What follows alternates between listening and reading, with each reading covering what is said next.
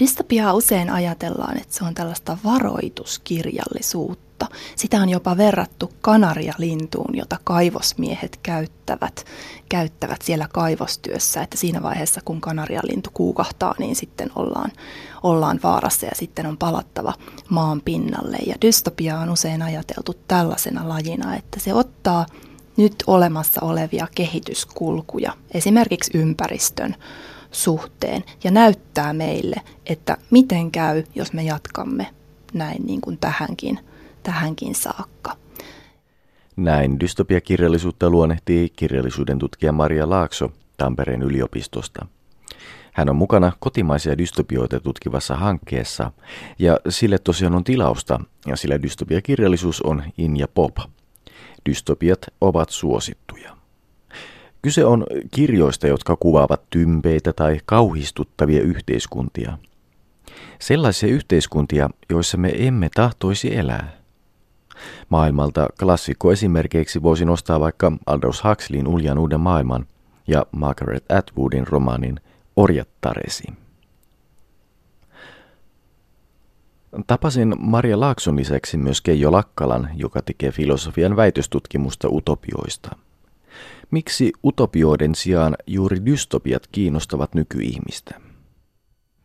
Jos nämä niin utopiat, mitä me kutsutaan utop, pelkästään utopioiksi, kuvaavat meidän toiveita, toiveita ja haluja paremmasta olemassaolosta. Dystopiat sitten kuvaavat pelkoja. Tämä yhteiskunnallinen tilanne on sellainen, että on hyvin vähän sellaisia toivoa herättäviä, siis varsin yhteiskunnallisia liikkeitä, jotka kykenisivät tarjoamaan toivon paremmasta. Niin sitten ainoa, mikä jää ikään kuin jäljelle, on tämä pelkojen ilmaisu sitten. Tässä voisi ajatella, että niin tämä on jotenkin utopian vastasta tämä pelon ilmaisu, että pelätään pahinta eikä uskota parempaan. Mutta dystopiat ei ole utopian vastakohtia, vaan ne ilmaisee jotain sellaista käänteisessä muodossa sitä, että tätä ainakaan me ei haluttaisi, että näin käy. Utopiat kuvaavat positiivisessa mielessä sen, millaiseksi me halutaan maailman tulevan, kun taas dystopiat kuvaavat sen, että millaiseksi sen ei ainakaan pitäisi tulla. Hypätäänpäs tällaisista korkealentoisista yleisluonnehdinnoista konkretiaan. Maria Laakso tietää, millaisia dystopioita Suomessa on julkaistu ja mitkä ovat Suomen varhaisimmat dystopiakirjat.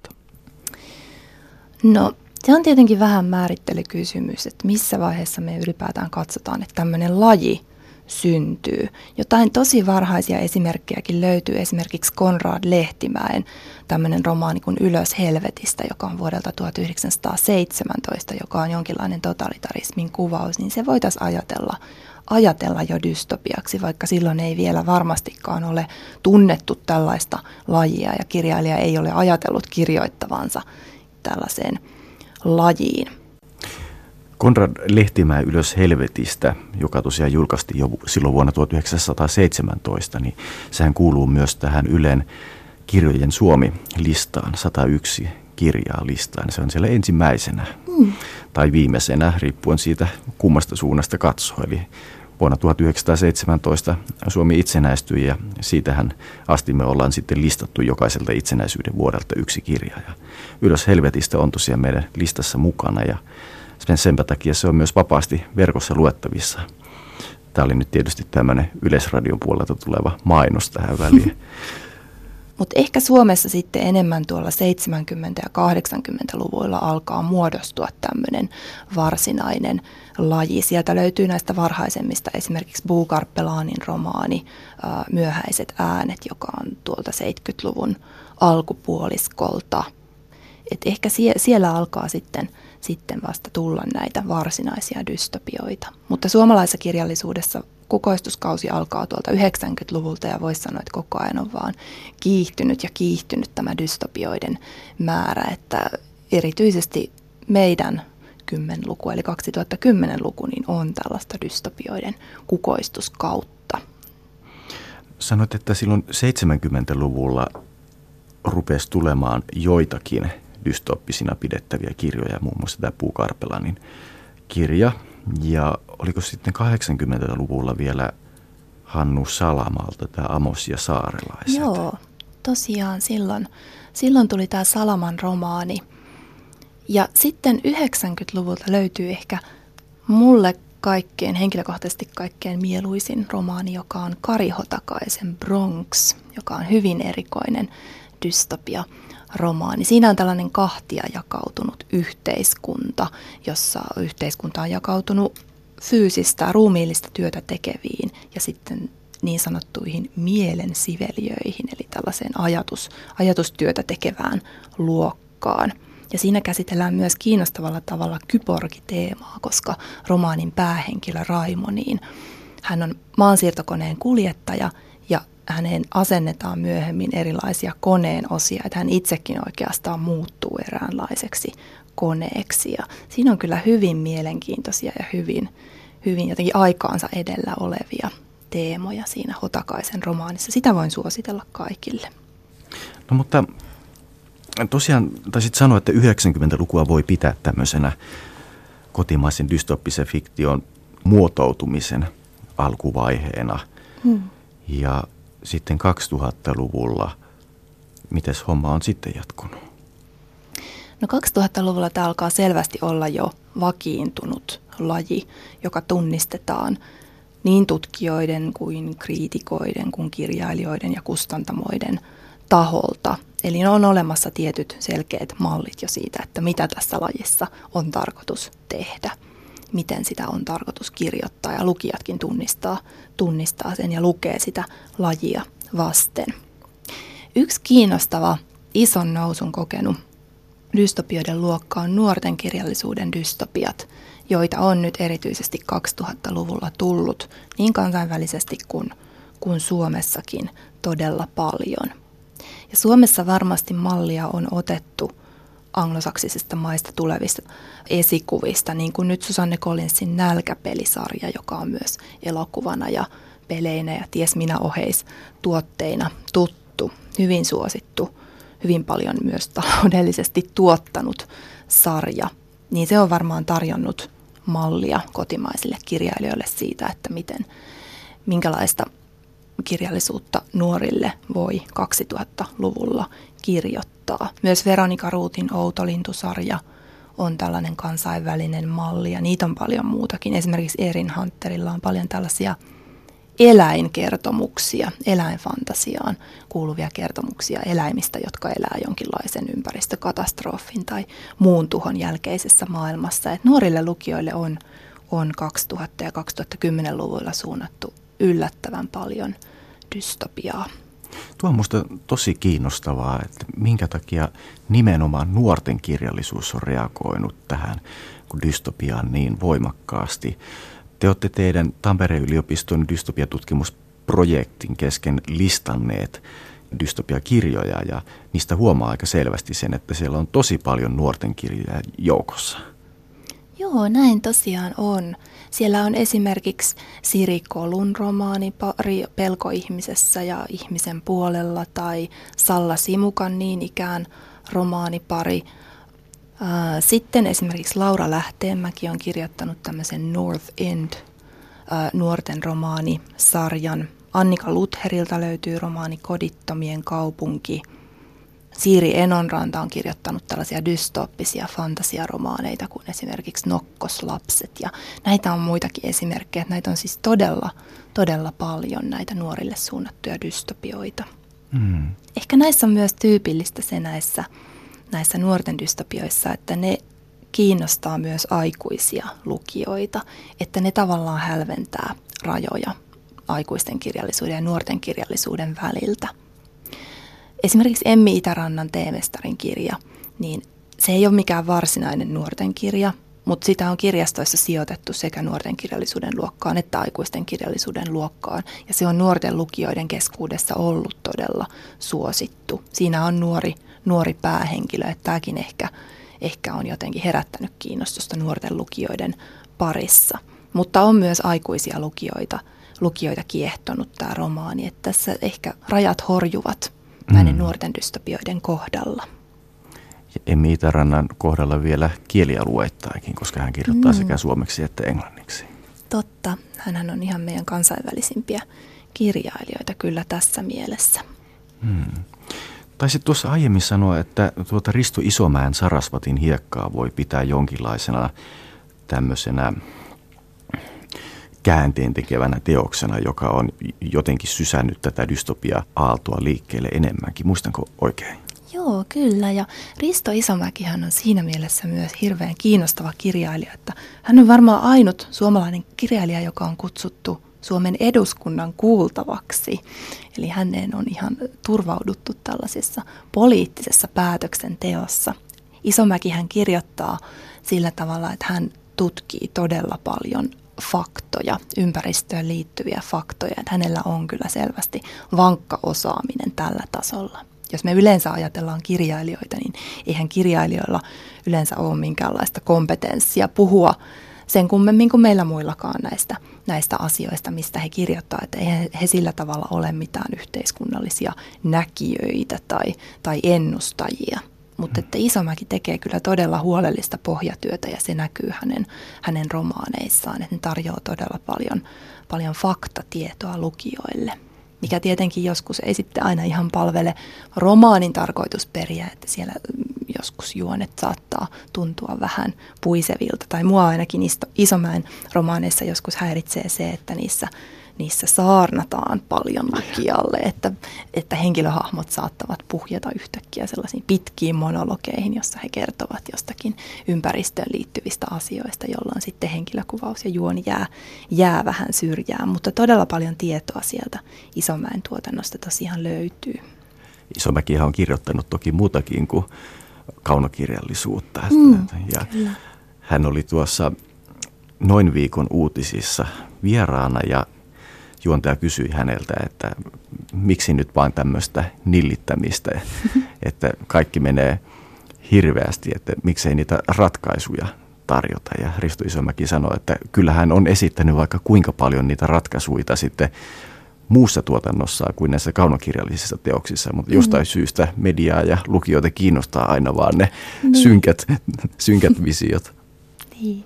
Ehkä se on tarinan muodossa on helpompi vastaanottaa faktoja, että niitä on itsellekin niin mieluisampaa lukea.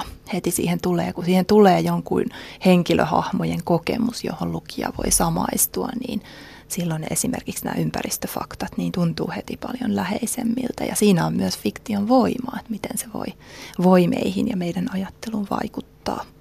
Mm. Jos laskee näitä teidän dystopiatutkimusprojektin listaamia kirjoja, dystopiakirjoja, niin 2010-luvulla on tähän mennessä julkaistu jo yli 70 dystopiakirjaa ja nyt eletään vuotta 2017. Onko se sinusta minkälainen luku? Se on aika huikea luku ja on tosi mielenkiintoista nähdä, että miten nyt sitten tulevaisuudessa, että kyllästytäänkö me jo tähän dystopian tulvaan ja löytyykö sitten jotakin ihan muuta, muuta josta aletaan kirjoittaa vai ovatko dystopiat tulleet jäädäkseen meidän kirjallisuuteen. Se jää nähtäväksi. Niin. Mutta se on tosiaan mielenkiintoista, että näitä dystopioita löytyy tällä hetkellä niin paljon nuorten kirjallisuudesta, että nuoret lukijat kasvavat jo pienestä pitäen näiden dystopioiden maailmaan. Sekin on mielenkiintoista, että minkä takia me halutaan tarjota meidän nuorille näin synkeitä kuvia tulevaisuudesta, kun voisi ajatella, että pedagogisesti olisi jotenkin, jotenkin toivottavampaa, että me tarjoitaisikin sitten positiivisia käsityksiä tulevaisuudesta. Et siinä mielessä nämä on yllättävänkin synkkiä nämä nuorten kirjallisuuden dystopiat. Mutta toisaalta mä oon ajatellut, että tämä liittyy myös sellaiseen poliittiseen puhetapaan, joka meillä on, kun me puhutaan lapsista ja nuorista. Puhuttiin me sitten ympäristö, ympäristöongelmista tai puhuttiin me valtion velkaantumisesta tai mistä tahansa, niin ainahan me nostetaan jossain vaiheessa esiin se argumentti, että, että minkälaisen maailman me haluamme jättää lapsillemme – ja nämä nuorten dystopiathan oikeastaan vastaa siihen, että ne sijoittuu usein lähitulevaisuuteen, eli ne oikeasti näyttää meille sen, että minkälainen maailma me on jätetty niille meidän lapsillemme, eli tuleville nuorille ja nuorille aikuisille. Eli ne jotenkin kuvittaa meidän aikuisten poliittisia pelkoja siitä, että minkälainen se meidän jälkeläisten maailma on. Et ehkä niissä voi nähdä myös tällaisen synnin tuntoisen aikuissukupolven tilintekoa itsensä kanssa. Että me mm. painiskellaan sen kanssa, että mitä me oikeasti tehdään tulevaisuuden maailmalle. Niin. Synnin tunto vai synnin tunnon tuska. Mm. Sitten toisaalta näissä nuorten dystopioissa on myös usein jonkinlaisia mm, kapinan mahdollisuuksia, joka sitten sälytetään näiden nuorten henkilöhahmojen niskoille. Esimerkiksi tässä Siiri Enonrannan romaanissa Nokkoslapset, niin siinä yhteiskunnan laitamilla elää tällainen lasten ja nuorten muodostama kapinallisjoukkio, nokkoslapset, joka sitten yrittää omalta osaltaan tehdä vastarintaa. Ja se on mun mielestä aika kiinnostavaa taas meidän aikuisten vinkkelistä, että miten me näissä nuorten dystopioissa kuitenkin halutaan sitten sälyttää sitä toivoa paremmasta tulevaisuudesta niiden nuorten, nuorten niskoille. Et ehkä me sitten muutenkin ajatellaan tai turvaudutaan semmoiseen ajatukseen, että kyllä ne nuoret ovat fiksumpia kuin me ja ne osaavat tämän maailman kanssa toimia paremmin kuin me ja ne voivat vielä korjata sitten niitä, niitä tuhoja, joita me nykyisyyden aikuiset ollaan, ollaan aiheutettu. Ja sehän on aika iso taakka, mikä me tällä tavalla sälytetään tulevien sukupolvien harteille. Dystopioista on tässä keskustelemassa kirjallisuuden tutkija Marja Laakso. Kuunnellaan kuitenkin tähän väliin filosofi Keijo Lakkalaa. Minkälaisten poliittisten ideologioiden asialla dystopiat on vai onko ne minkä ideologia? Nehän voivat olla hyvinkin monenlaisten. Jos ajatellaan Ayn Randia, niin Siis Ayn Rand, siis tämä filosofi, joka on, filosofi lainausmerkeissä. Joka on vaikuttanut muun muassa tähän Valrusin kyllä, ajatteluun. Joo, kyllä. Ja hänen Atlas Shrugged teoksensa kuvastamasta dystopista yhteiskuntaa, jota vastaa sitten tämmöinen sankarillinen yksilö lähtee taistelemaan. Ja tämähän on hyvin erilainen vaikkapa Orwellin Orwell, vaikka olikin kriittinen Neuvostoliittoa kohtaan, pysyi sosialistina kyllä aika myöhäiseen, että ei kyllä ollut semmoisen kahlitsemattoman kapitalisminkaan ystävä. Dystopioita voidaan monesta eri näkökulmasta. Ja kyllähän tämä on aina sillä lailla näkökulmasidonnaista, tämä, että, että millaisen toimijan tahosta, millaisen ihmisen tai millaisen toimijaryhmän tahosta näitä utopioita tai dystopioita esitetään. Että kyllä ne on aina siinä mielessä näkökulmasidonnaisia, mutta sitten parhaat dystopiat varmaan on sellaisia, dystopiaromaanit sellaisia, jotka, jotka ei ole sillä lailla propagandaa, eli ne ei ole yksiselitteisesti vain jotain asiaa varota, vaan että ne pyrkivät jotenkin ehkä ottamaan kokonaisen aikakauden ja sen ongelmat haltuun. Niin, mikä ei tietenkään sitten toisaalta tarkoita sitä, etteikö niitä voisi lukijana valjastaa sitten palvelemaan Kyllä. tiettyjä tiettyjä ideologioita. Niin kyllä, mutta sitten just tässä tulee se, että voidaan käyttää ristiriitaisinkin, niin kuin, että kaksi hyvin erilaista ideologiaa voivat hyödyntää näitä samoja kertomuksia. Olisiko sulla siitä jotain esimerkkiä? No juuri tämä vaikka Orwelli. Orwelli on valjastettu nimenomaan tämmöiseen, valjastettu sekä sosialismin vastustamisen että nykyaikaisen tämmöisen, no meidän aikakautemme kapitalistisen yhteiskunnan kritiikkin, että se on hy- hyvin kaksi erilaista näkökulmaa siihen samaan teokseen. Orwell on hyvä esimerkki tässäkin. Utopioista väitöstutkimusta tekevä Keijo Lakkala sanoi, että dystopiat ovat suosittuja, koska dystopiat näyttävät, mihin suuntaan yhteiskunnan ei soisi kulkevan. Mutta miten kirjallisuuden tutkija Maria Laakso Tampereen yliopistosta perustelee dystopioiden suosion?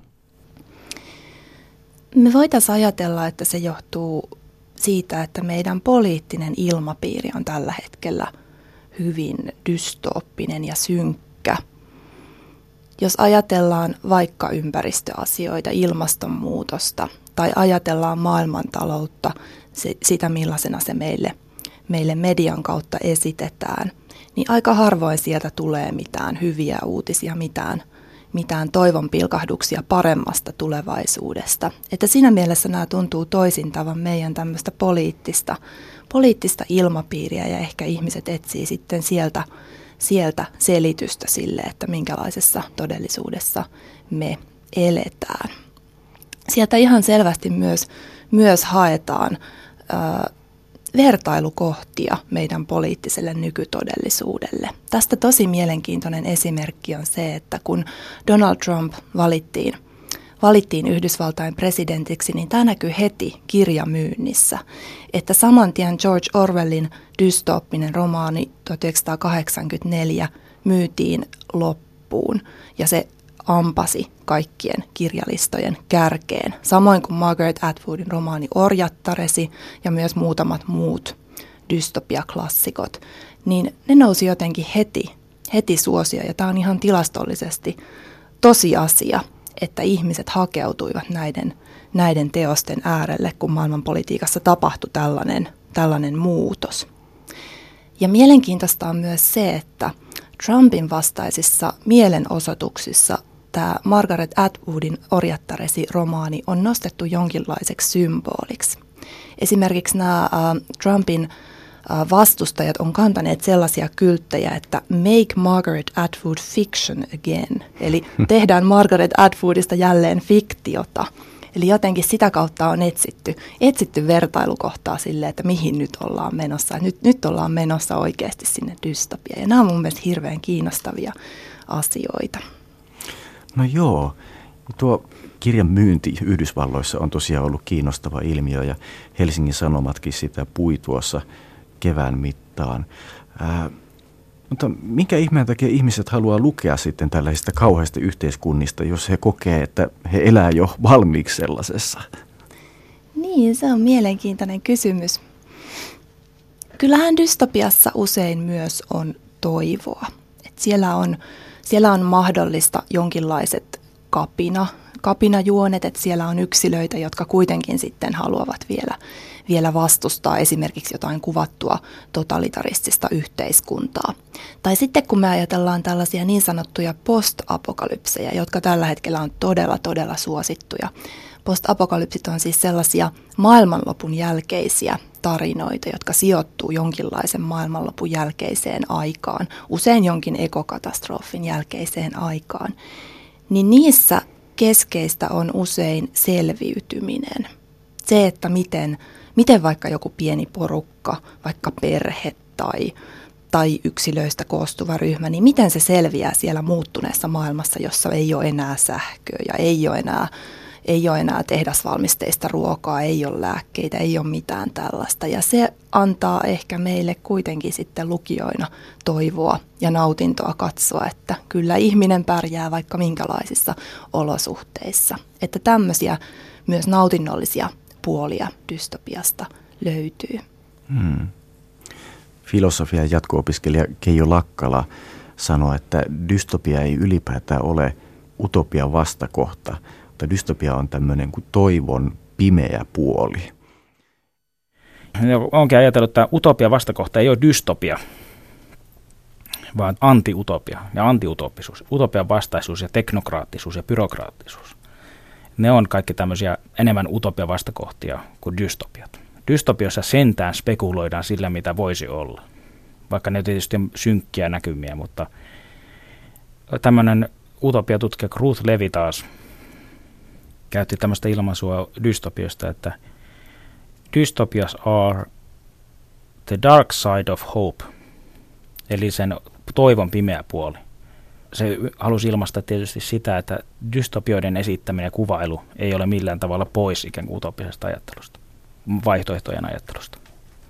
Ja kenties voisi sanoa, että koska nämä dystopiat kuvaavat meidän yhteiskunnan tendenssejä ja kuinka voisi käydä, jos ne tendenssit annetaan mennä loppuun asti, niin ne ikään kuin siitä rivien välissä myös ilmaisee sen, että tälle yhteiskunnalle tarvitaan joku vaihtoehto. Kirjallisuuden tutkija Maria Laakso, mitä sä ajattelet tästä? Joo, näin todellakin on. Usein ajatellaan, että dystopia ja utopia olisi toisilleen vastakkaisia, mutta näin, näin ei käytännössä ole. Jos me ajatellaan ihan klassisia dystopia-romaaneja, jotka on usein jonkinlaisen totalitaristisen yhteiskunnan kuvauksia, niin ne yhteiskunnat, ne luodut yhteiskunnat, niin nehän on myös tavallaan utopioita. Ne on utopioita, jotka ovat menneet jollakin tavalla pieleen, tai ne on utopioita, jotka on utopioita vaan jollekin osalle porukasta, esimerkiksi jollekin hallitsevalle luokalle.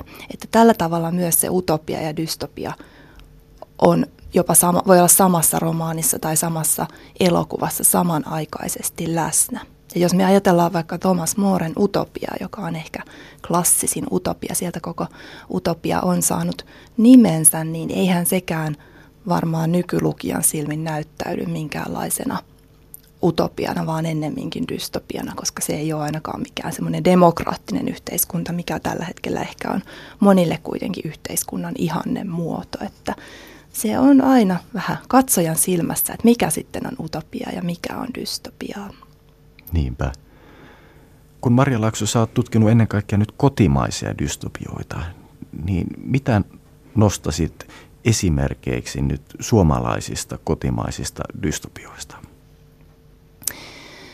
Sieltä voi nostaa esille paljonkin.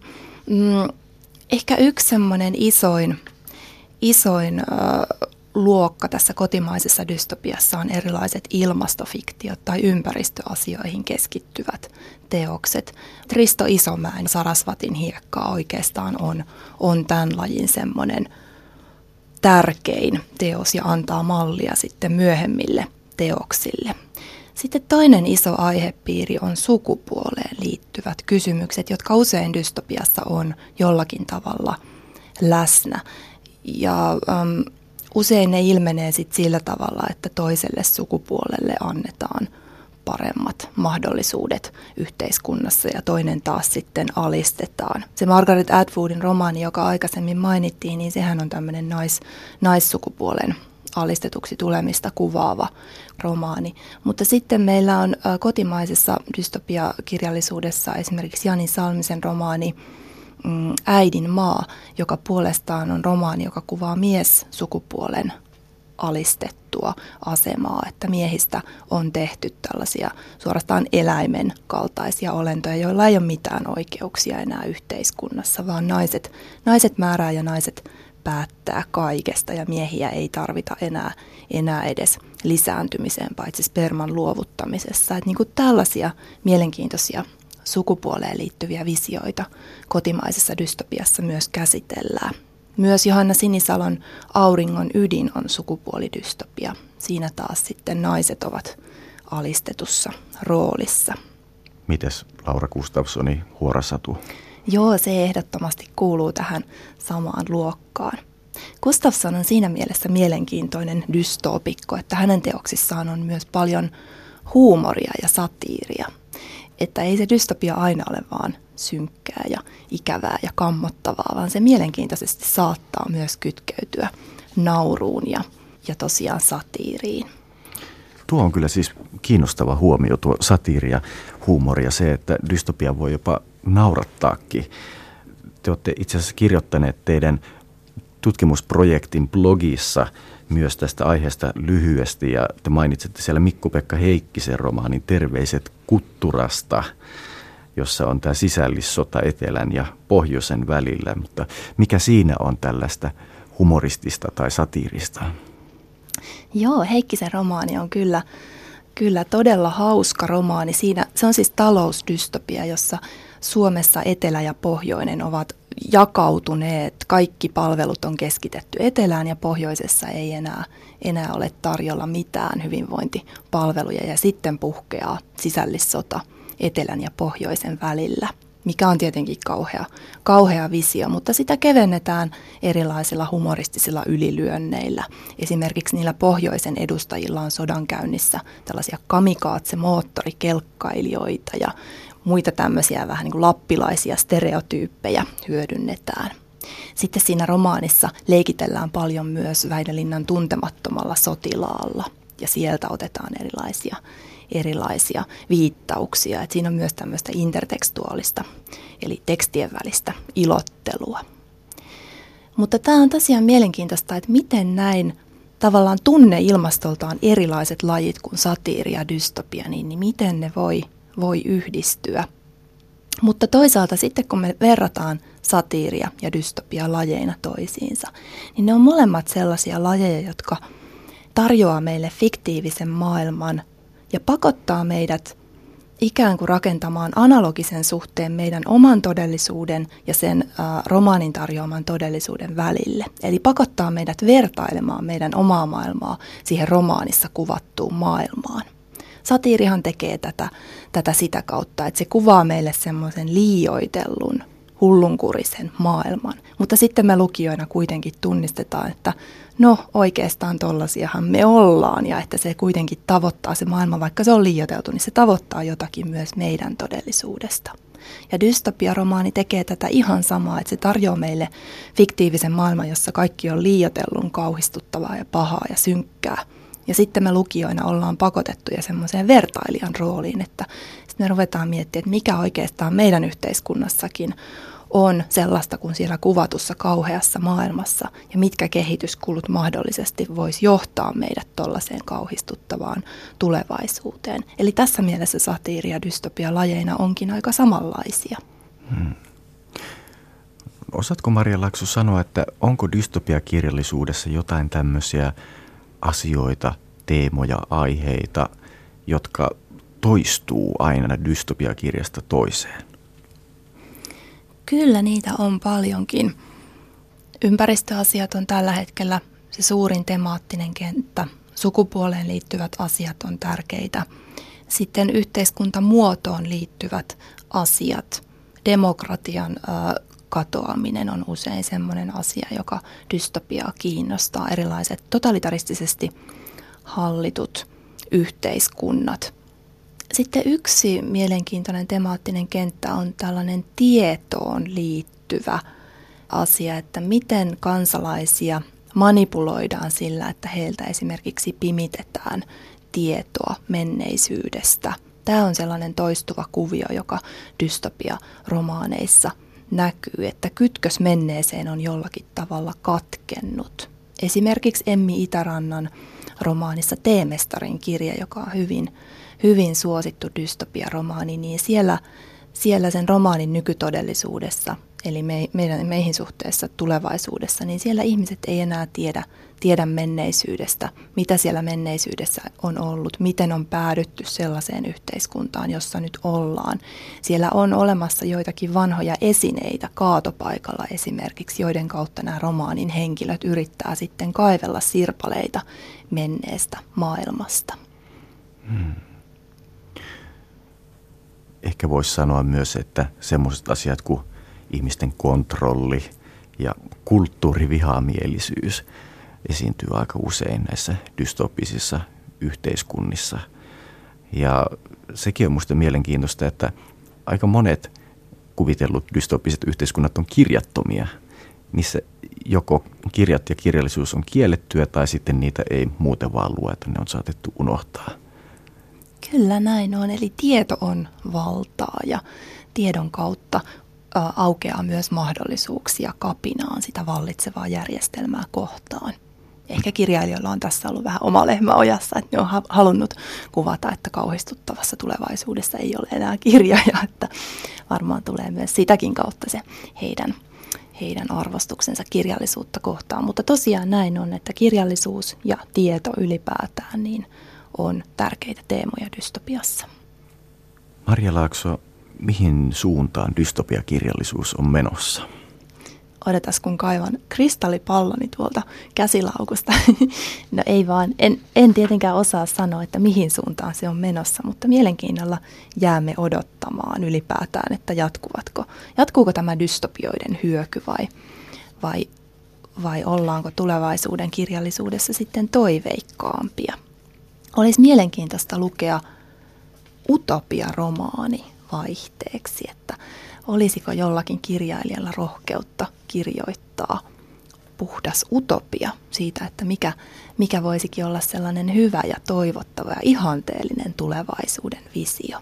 Tietenkin utopiassa on romaanin kannalta se ongelma, että utopia ei oikeastaan tarjoa juonen kehittelylle paljonkaan mahdollisuuksia. Et jos meille kuvataan semmoinen yhteiskunta tai maailma, jossa kaikki on tosi hyvin, niin mitä siellä sitten tapahtuu siellä maailmassa? Et se on tietenkin vähän hankala, hankala homma näin taiteelle, mutta mielenkiintoista olisi kyllä lukea 2010-luvun Utopia-romaani.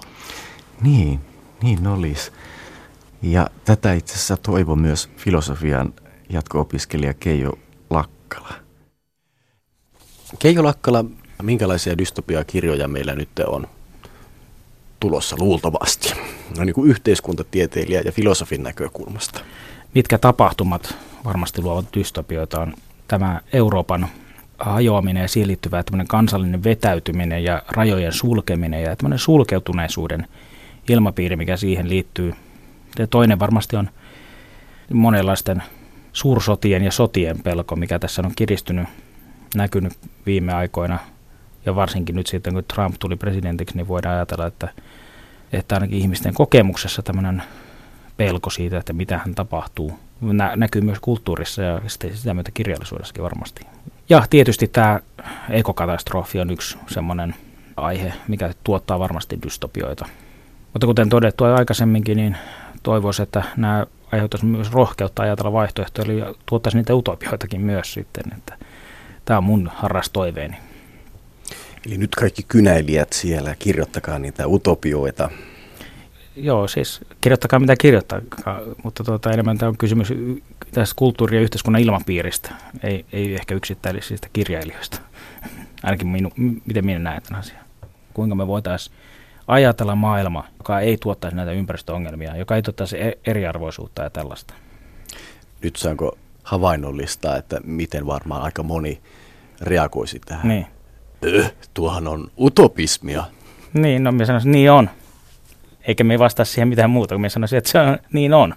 Sitä se on. Ja mun mielestä me tarvitaan tässä ajassa utopismia, koska se on yksi semmoinen kulttuurin osa-alue ja yhteiskunnallisen ajattelun osa-alue, joka mun mielestä on huutava pula semmoisesta kyvystä ja pyrkimyksestä ajatella, että miten nämä asiat voisi järjestää toisin.